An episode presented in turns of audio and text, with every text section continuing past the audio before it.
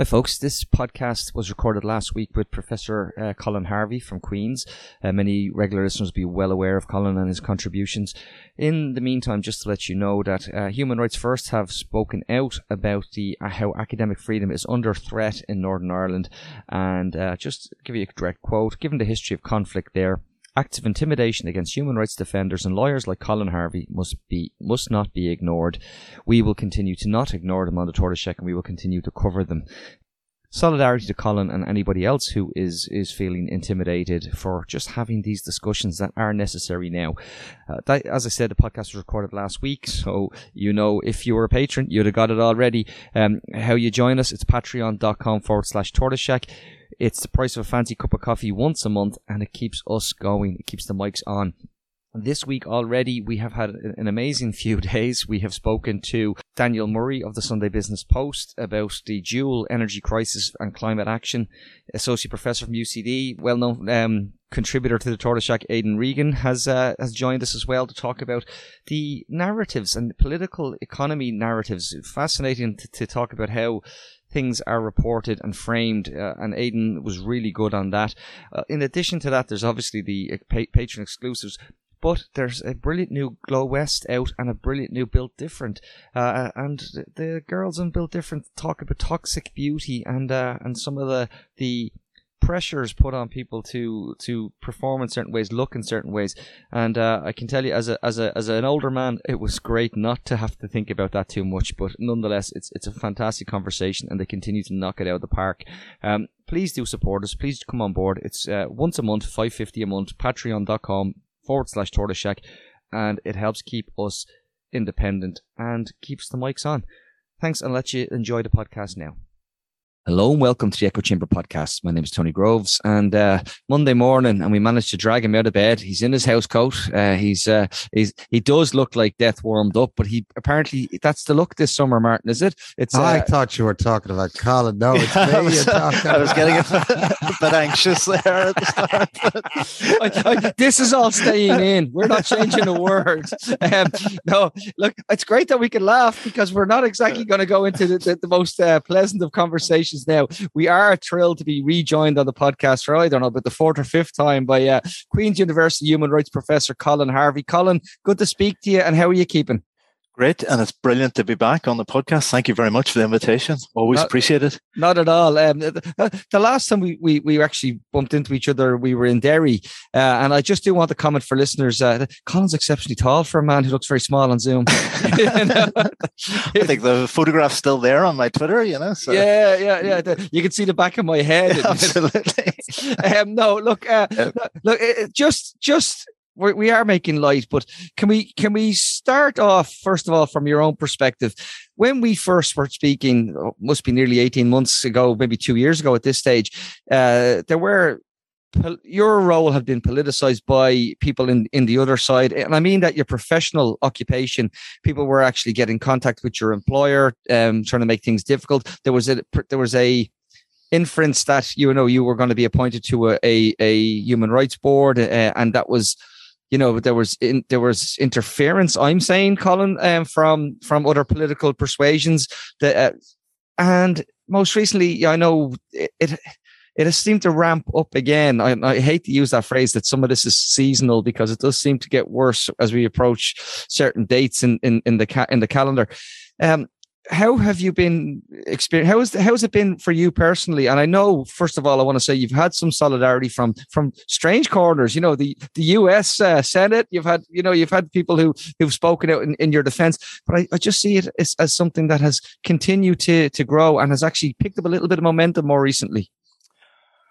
Well thanks tony for for raising it. I suppose some of it's taken me aback as well, and, it's been fantastic to see the international solidarity and support. And it was interesting to see a number of UN special rapporteurs intervened as well this year. I suppose the the wider context, and I don't want to overplay it, really is that there's there's a history here of people being singled out in this sort of way, and it, it is quite disturbing there's an aspect of it I find rather bemusing because much of it doesn't seem to focus on substantive arguments that I'm making. That some of the criticism, you know, is at a very, very superficial level. But I seem to have yeah become a bit of a lightning rod for some anxious and angry people mm. uh, here who are clearly concerned and worried. But obviously, what I've been trying to focus on is just keeping doing the work and keeping making the arguments and you know repeat today on this program and I, I reiterated it over the weekend. You know, I think there needs to be more engagement and more dialogue, not less. And my virtual and, and real physical door, now that I'm back at Queen's, remains open. You know, mm-hmm. to to have the come and talk to me. Let's talk about the arguments, but but but, but I'm not keen on arguments that are highly personalized. And some of it is is really been disinformation, misinformation, and sort of trying to create a sort of toxicity around me. But but, but in a sense, that's happened to a range of people here over the years. And I think the important thing for people is not to be derailed and distracted, just to keep going, keep doing the work. And, uh, you know, the substantive arguments are what matters. And at the moment, we're in a very difficult position. We have a government in London that seems intent on, you know, destabilizing this place by design, you know, consciously. And uh, that's a worry. And you're right that they have targeted other people. We have seen the the Taoiseach targeted. And, Absolutely. And for us, you know, the they're targeting us some sort of. The minister uh, Simon Coveney had to be evacuated from a, a, meeting that you were actually at, Colin. Now, and, yeah, and neither of these neither of yeah. these guys are what, what, we would think particularly nationalist at all. You know, um, in in the temperature of Ireland, they're definitely on the tepid end. Um, so, you know, to target them, it, it, just shows that there isn't a whole lot of sense going on in the targeting. It, it just seems to be whatever the figurehead is, whatever the name is, rather than, um, you know, what the person's ethos is. It's not even a personalized attack. It's just the position, really, isn't it? I suppose I would just to push this further in the you know wider debate about the public sphere and public debate like I was at the Houben Centre when you know, there was that hoax bomb attack on, on Simon Coveney and Leo Varadkar and Simon Coveney seem to have become a particular target for for a lot of this this anger. But but I want to flip it over. But I actually think it is more thought through and coordinated than many people give it credit for. All of this, I think it is intended to achieve political objectives, and I do think people who are doing this um, know what they're about. You know, I, I do think it's an attempt to distort and shape public debate to a particular political objective. And you can actually see, you know, when you live and work in the North, you can see public institutions wobble, you know, they, they don't know how to respond. And when this sort of, you know, wall of noise mm. comes in your direction, you know, people quite understandably want to keep their head down. You know, it creates a sort of fear factor. So uh, I would, I would say some of this is about, is conscious. It's by design that some of the groups doing this know what they're doing and they're trying to essentially change and achieve outcomes in the public debate. Yeah, and it's uh, easy that sort of stuff because yeah. it helps reframe an argument because you will have like uh, to Martin's point there's kind of a, an amalgamation of both the points you've made that yeah. one of it is is obviously it can be coordinated and the other is that the person the personality doesn't matter it's the person who puts their head above the parapet you know and uh, and in some of those situations but like you know the the the driver that was involved that was uh, taken hostage effectively for for that for that yeah. for that bomb hoax mm. his life is his life is altered you know like that's something that that we we have to look can't look away on we've seen you know the rhetoric has been getting worse it's getting more toxic and and that can stifle those conversations and it's the conversations the debates the arguments that we need in good faith to take more of as you say all the time colin not less of them um but I am conscious of why we're bloody having this conversation. Liz Truss is talking to Simon Coveney, and she's saying, you know, um, oh, uh, we we need to act to we need to act to protect the the the integrity of the thing. We the, the the protocol has created, and I quote, a whole new set of uncertainties and will damage relationships. Now, I, I, Mary Lou McDonald called some of this uh, mesmerizing uh, yesterday, uh, saying that effectively they were the what they were saying was actually was was was incorrect in terms of the the human rights law, the Good Friday Agreement protections. Emma De Souza was on with us, and she was explaining that you know the this kind of almost trying to word a new veto in, in into into certain situations on which would create problems for everybody on this island. Can I get your sense of of this? Because I'm going to put it to. I want to frame it though. It's important to frame it this way. just because the British government say one thing doesn't mean it has to be accepted by by everybody. Because there seems to be this thing that they're going to rip up this international agreement and everybody's just going to shrug. That I I just want to start the conversation by saying that for me is a fallacy before we get going. No, I agree with that. This British government, over a sustained period of time, you know, it, it's not just today in terms of the protocol bill, it's been fundamentally disingenuous, um, utterly reckless and irresponsible in relation to how they've managed the process here. And, and what an insult, really, to the people of the island of Ireland. Not only to be fundamentally negligent, irresponsible, and reckless, but to wrap it all up disingenuously in the language of the agreement. Like, what, what better way to insult the people of the island of Ireland than to do that when they've spent so long really undermining this place? But let's also be, be clear they know what they're about. You know, the, the Brexiteers, they're in a strategic battle with the European Union. They, they like, they seem to like these periodic scraps, and we are collateral in that scrap with the European Union. And I think for unionists here, loyalists here, DUP, UUP, and others, you know, need to show much more awareness of that. That essentially, um, there's nothing predictable about the outcome of how that will go.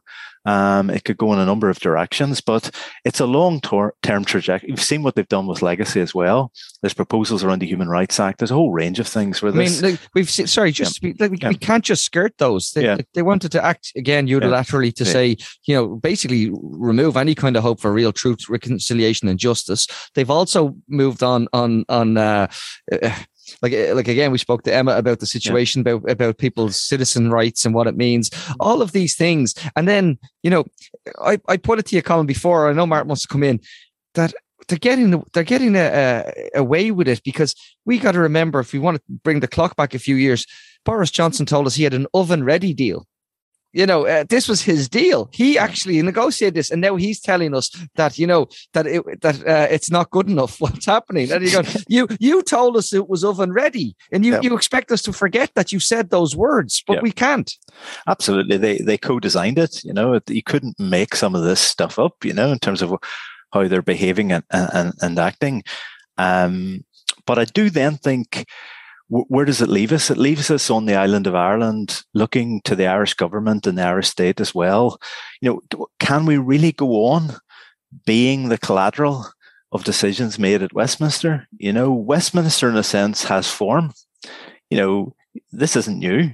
Um, they'll keep doing this, particularly this Tory government. So it does put an onus on Dublin as well, and on this island to to say, you know, can you know we accelerate the conversation about doing things differently here as well and having those conversations too, because we can't keep going on on this island bemoaning being uh, collateral in the games of Westminster. Uh, they're going to, they may keep periodically picking fights with the EU. They may keep using the North as a pawn in that game, but there are alternatives. You know, there's one that particularly looms large that people are talking about in the moment. And I, I do think the Irish government, in particular, needs to give serious thought to its role in all this too. I think there's. Uh, we spoke yesterday to, to to Emma, and we spoke to others, and there seems to be a sense that an election now is inevitable. That this is where it's all tumbling towards is another election up north, but into that bargain, yeah. um, Johnson's not so safe as we've seen recently and there could be an, an election in the UK. What are your feelings on it? Is it inevitable on both sides? I mean, it's certainly inevitable, I think, at this stage for Northern Ireland. My own view is very little in life is is, is inevitable, you know. So we'll see how things play out. Um, it may be that somewhere in the mind of the DUP, they think they can get the votes to return again as first minister, and it is definitely the case that the Conservative Party has always got one eye to the next Westminster election. Um, so we'll see what happens.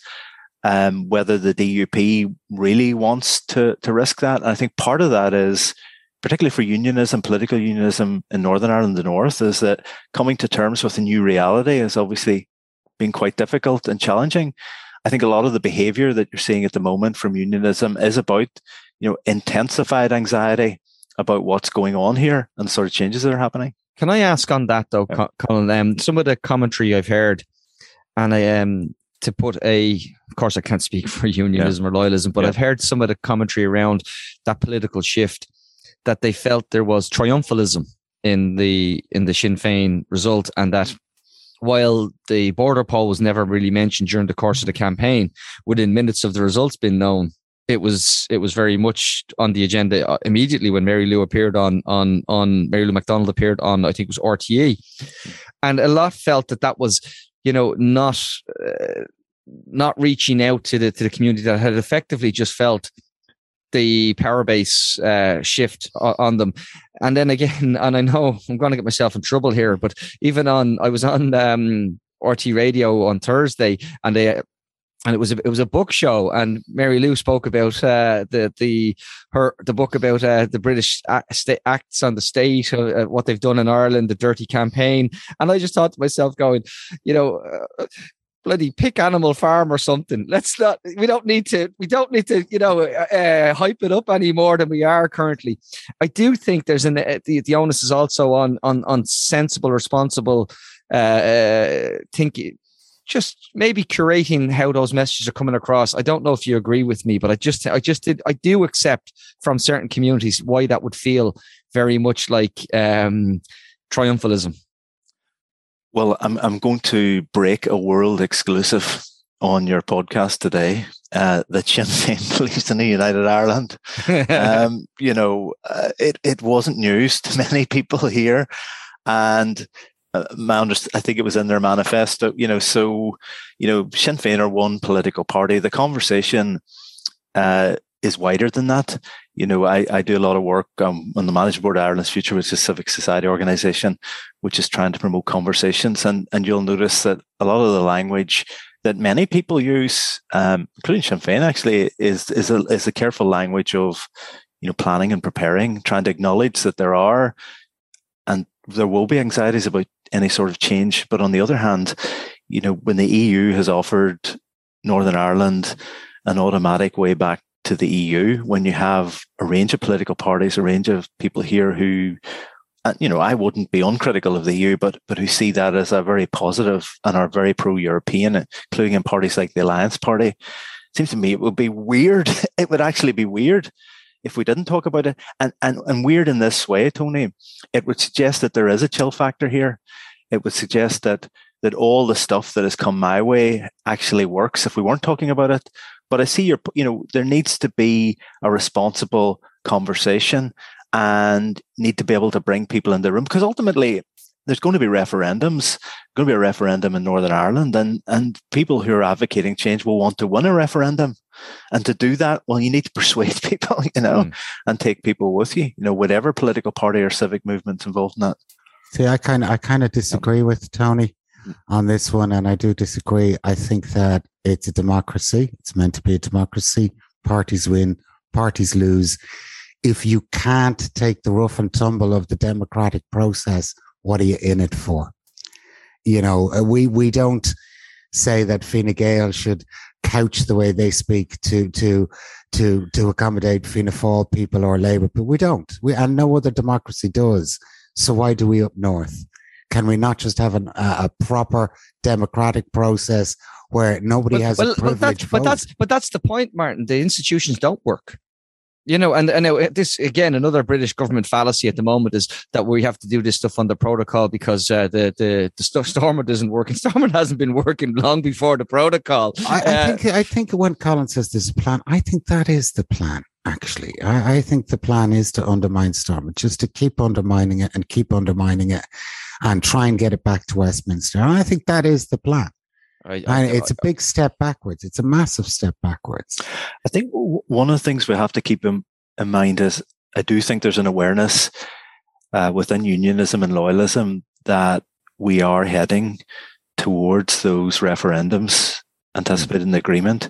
And there is a suggestion around that, you know, of, of almost trying to rewrite the agreement provisions around that. And, uh, you know, around cross community consent. And when we talk about the principle of consent, increasingly you're hearing from unionism the language of unionist consent to everything, which is mm. altering the meaning of the agreement. So as we head on to the 25th anniversary of the Good Friday Agreement, there seems to be a bit of battle going on uh, around rewriting and renegotiating and, and trying it, to get that on the table. I, it's actually it's it's a pity we didn't get to that really immediately yeah. because that's the important thing here. There's an attempt to almost introduce a community based veto for uh, that that could uh, supersede the will of literally millions of people and and that can't and and that cannot actually uh, but that's why i tr- wanted to start the conversation by saying i don't believe uh, and you should you correct me if i'm wrong colin you're a human rights professor yeah. i don't believe that that's gonna that's gonna sail through any any any court of justice well i think they, there's there's a consensus about what the agreement as it currently exists means. You know, the principle of consent is fairly clear in terms of the 50 plus one position. So I think that's clear. But I do think in the language in the last while, increasingly unionist politicians are using the language of unionist consent. Mm. Uh, when they talk about the people of Northern Ireland, at times it sounds rather constricted interpretation. And, and in that, there's an anticipation of where things might be going next. I suppose if you wanted to be slightly provocative about it, unionism in a sense on the island of Ireland, partition as a result of of unionist uh, resist, resistance in that sense. And now that things are changing within Northern Ireland, unionism in a sense even retreating further uh, in terms of a veto within Northern Ireland. So you've got that uh, emergent position. I suppose politically, you can see why unionism is doing it. It's it's worried. It's it's insecure. It's nervous. If you look comparatively around the world at comparative communities in this situation, it's not uncommon either. So, but you know, the, the the theme that we're talking about today is we get agreement after agreement after agreement that remains unimplemented that people try and unpick after the event. Um, and we're seeing it again today with the protocol legislation. You know, as you said, you know, this was designed, negotiated between the UK and EU. And now, as a result of a sort of wall of noise around the protocol, it's about to be unilaterally and it seems unlawfully unpicked mm. in, in London. So I think that should disturb everyone on the island of Ireland. But I go back to a question I raised earlier. You know, is the Irish government and the Irish state going to be a bystander in relation to this island? Um, there is a way to achieve alignment. Uh, it is in the Good Friday Agreement. I do agree with the point that we shouldn't be afraid to talk about it in the language that's there in the agreement. And it would seem to me, it just seems to me bizarre at the minute that Micheál Martin, for example, seems so uncomfortable talking about something that's in the agreement, is in the Irish constitution, and, and provides a solution to some of the problems, not all of them, that Brexit has inflicted on the island of Ireland in a context where there's a pro Remain majority. I don't equate that to majority for constitutional change, but you know, the Irish government needs to be pressing on with that, in my view. I, I think, uh, Colin, there again, it's the domestic situation in Ireland, and they're playing it for the domestic situation. You know, they're they're tight on the polls. They don't want to ruffle feathers. They don't want to upset boats. But we have seen good support coming back from the US, and I mean uh, quite a solid wall of support coming mm. back from the US.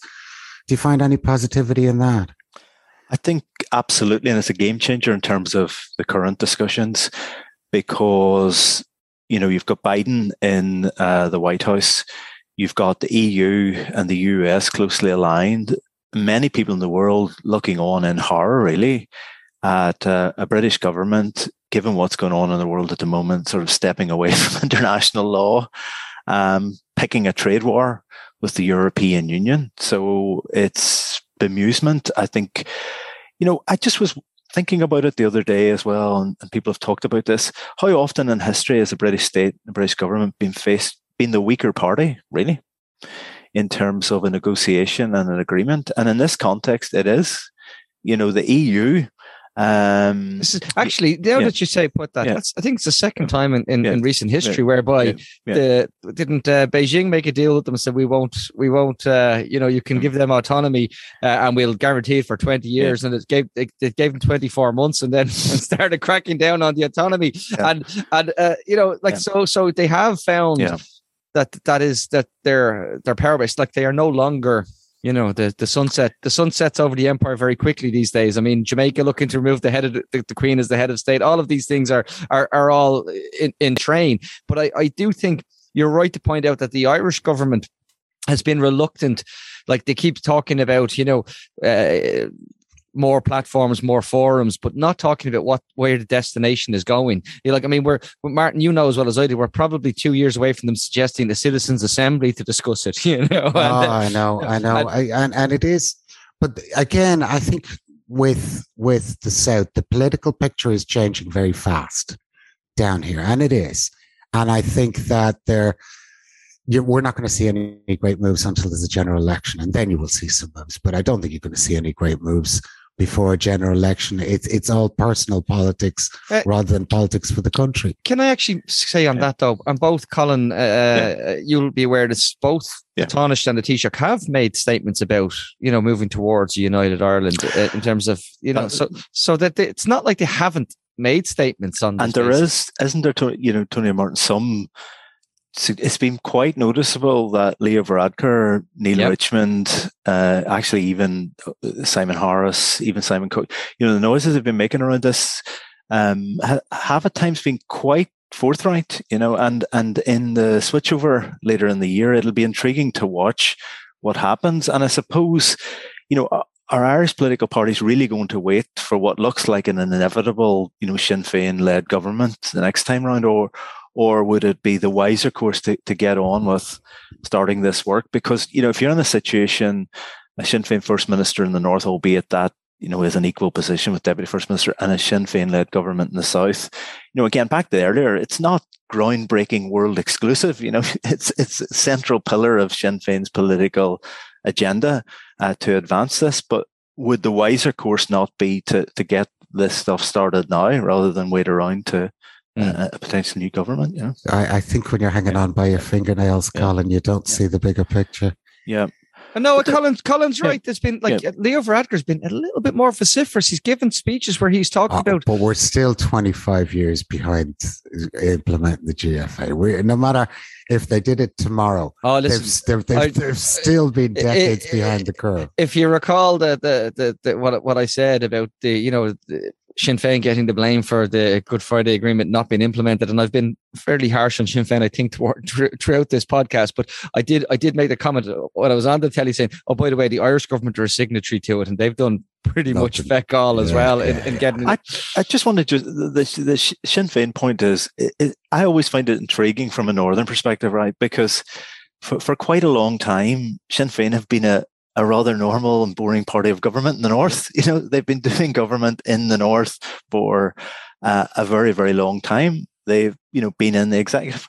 So sometimes I find the discussion in the south of the island fascinating in that context, um, in, in terms of it. But ultimately, in the longer term, Brexit has created a very, very strong, even people who would have been normally cautious about some of this, it does create a big strategic um, and and a, a, selfish really interest among people in the south who may not care about um, potential Irish reunification for for just um, drawing a line under this constant use of the north mm. as a pawn in the battle with the EU to bring the entire island under the umbrella of the European Union.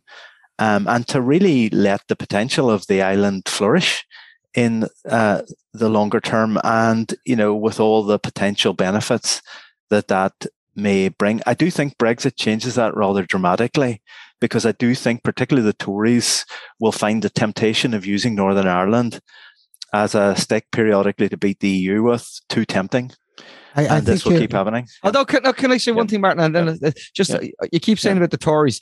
I know Keir Starmer was in Dublin this week, but he's been very uh, opposed to united Ireland as well in his, in his proclamations. He's not exactly um, he's not exactly warming the cockles of my heart when I hear some of the stuff he said. No, I, and I did all you all you really expect of a of a UK government, government in London, is to respect the rigorous impartiality provisions of the agreement, to be you know essentially an honest broker in implementing the agreement here recognise that the decision will be made by people on the island of Ireland without external impediment, and that includes Westminster.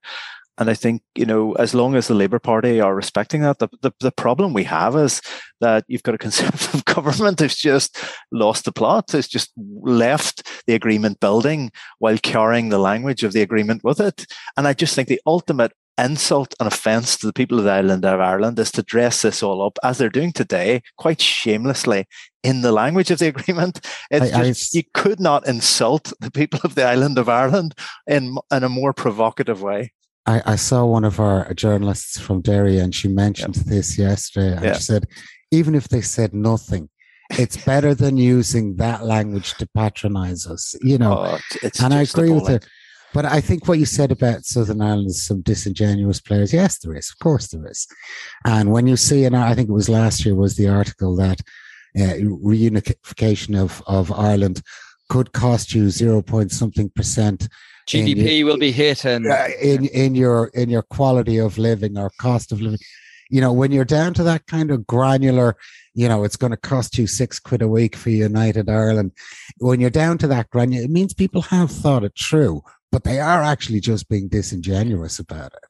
I think the absolutely one of the the problems at the minute is this bill has taken us all back to the endless debates of 2017 and 2018 and 2019, mm. you know, where various weird and wacky alternatives to what was being proposed were out there. And we're all heading back to that potential rehash of that debate back in 17. You know, the protocol is there because the alternatives there weren't any credible alternatives, and we're now back in that territory again, which is just yeah, he ridiculous. would, but they wanted a hard Brexit. They got the hard Brexit, but the, the cost of that was the protocol. And yeah. and now and now, the, as you see, we're having that conversation. So I, that's why I keep thinking that it's quite.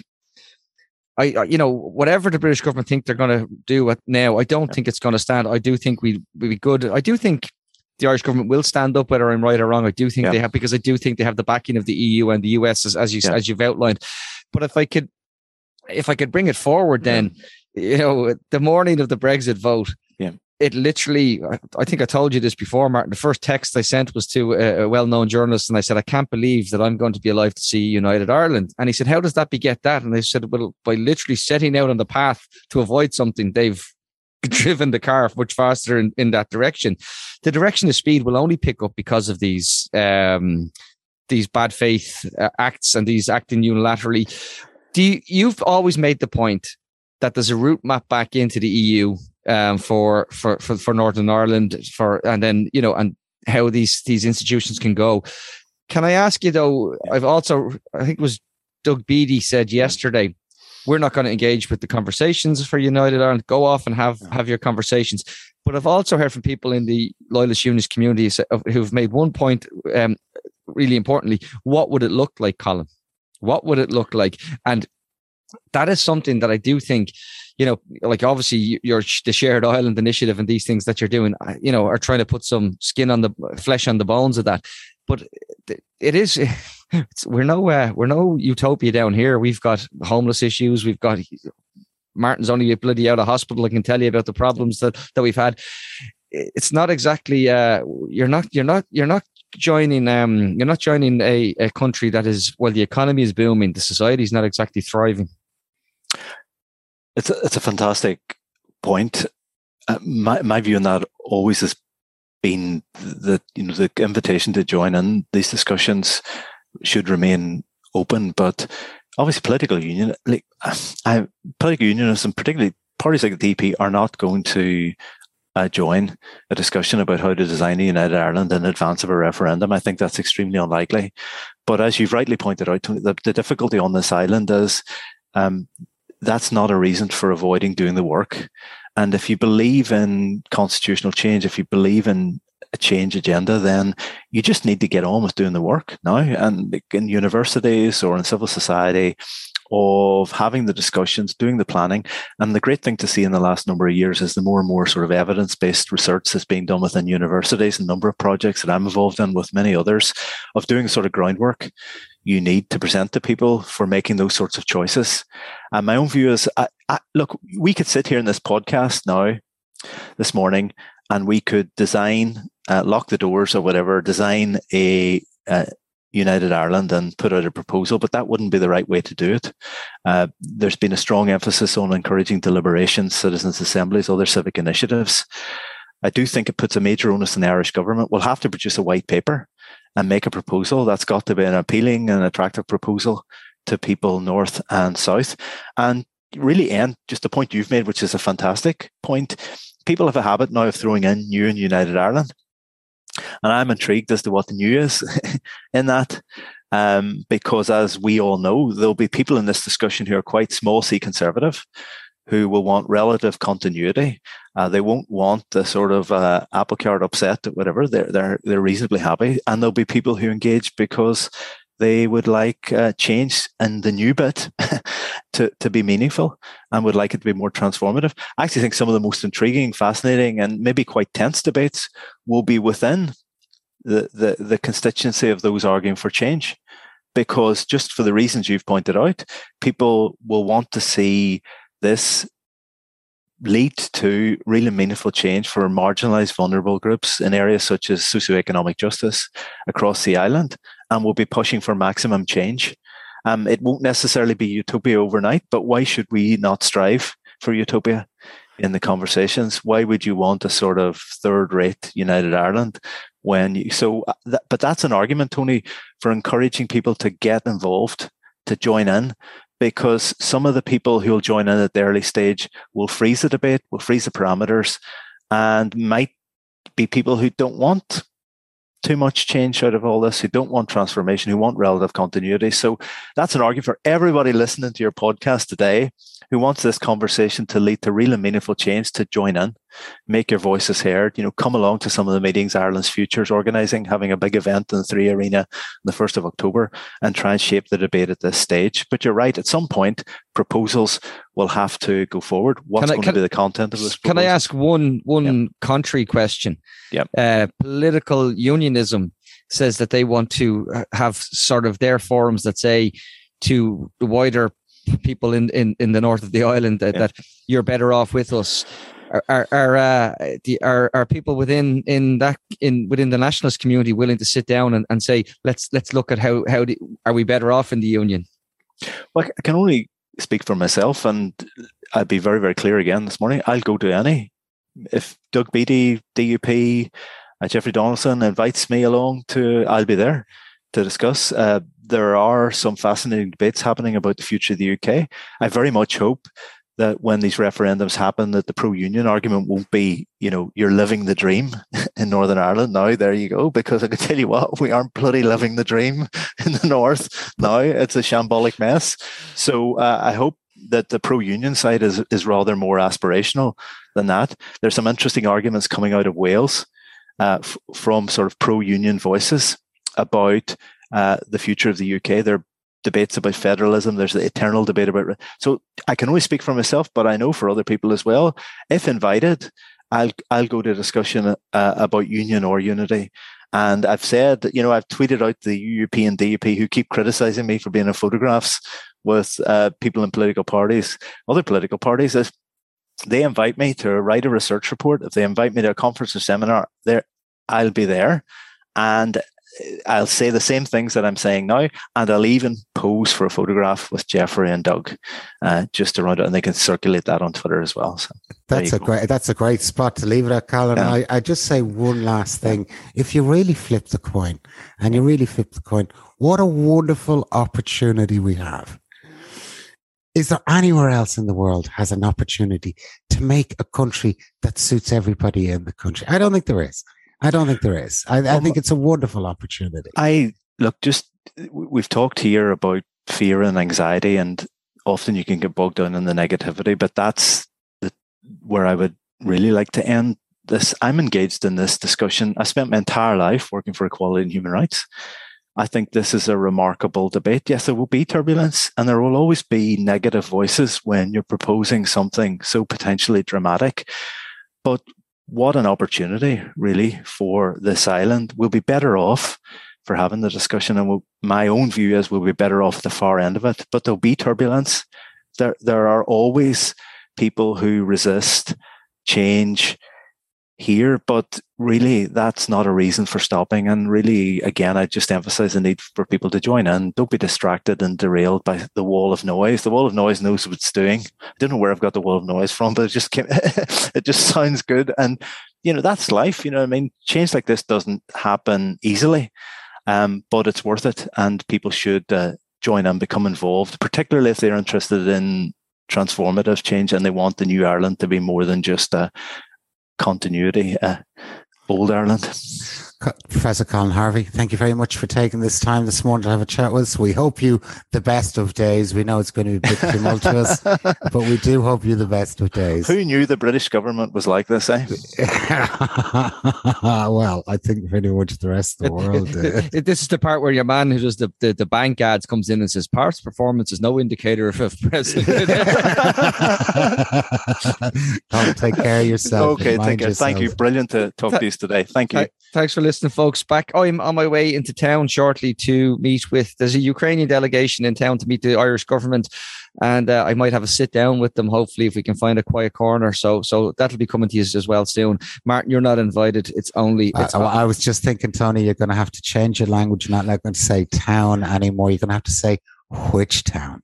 Uh, the, the the only one that lives, the only the only city in the the only city on the island. Okay, but there, there you go. Exclusive language. you have to include the culture. Shocked so hard I, I, I, I, I would like, like. I like going up north. I went up to Cork. I went up to Waterford. I went all those places up north. They're lovely. Talk have to you been in Derry? Take care, folks. Bye bye. Tony and Martin, Martin and Tony, speaking to interesting people only. It's the Echo Chamber podcast. Subscribe now on Patreon.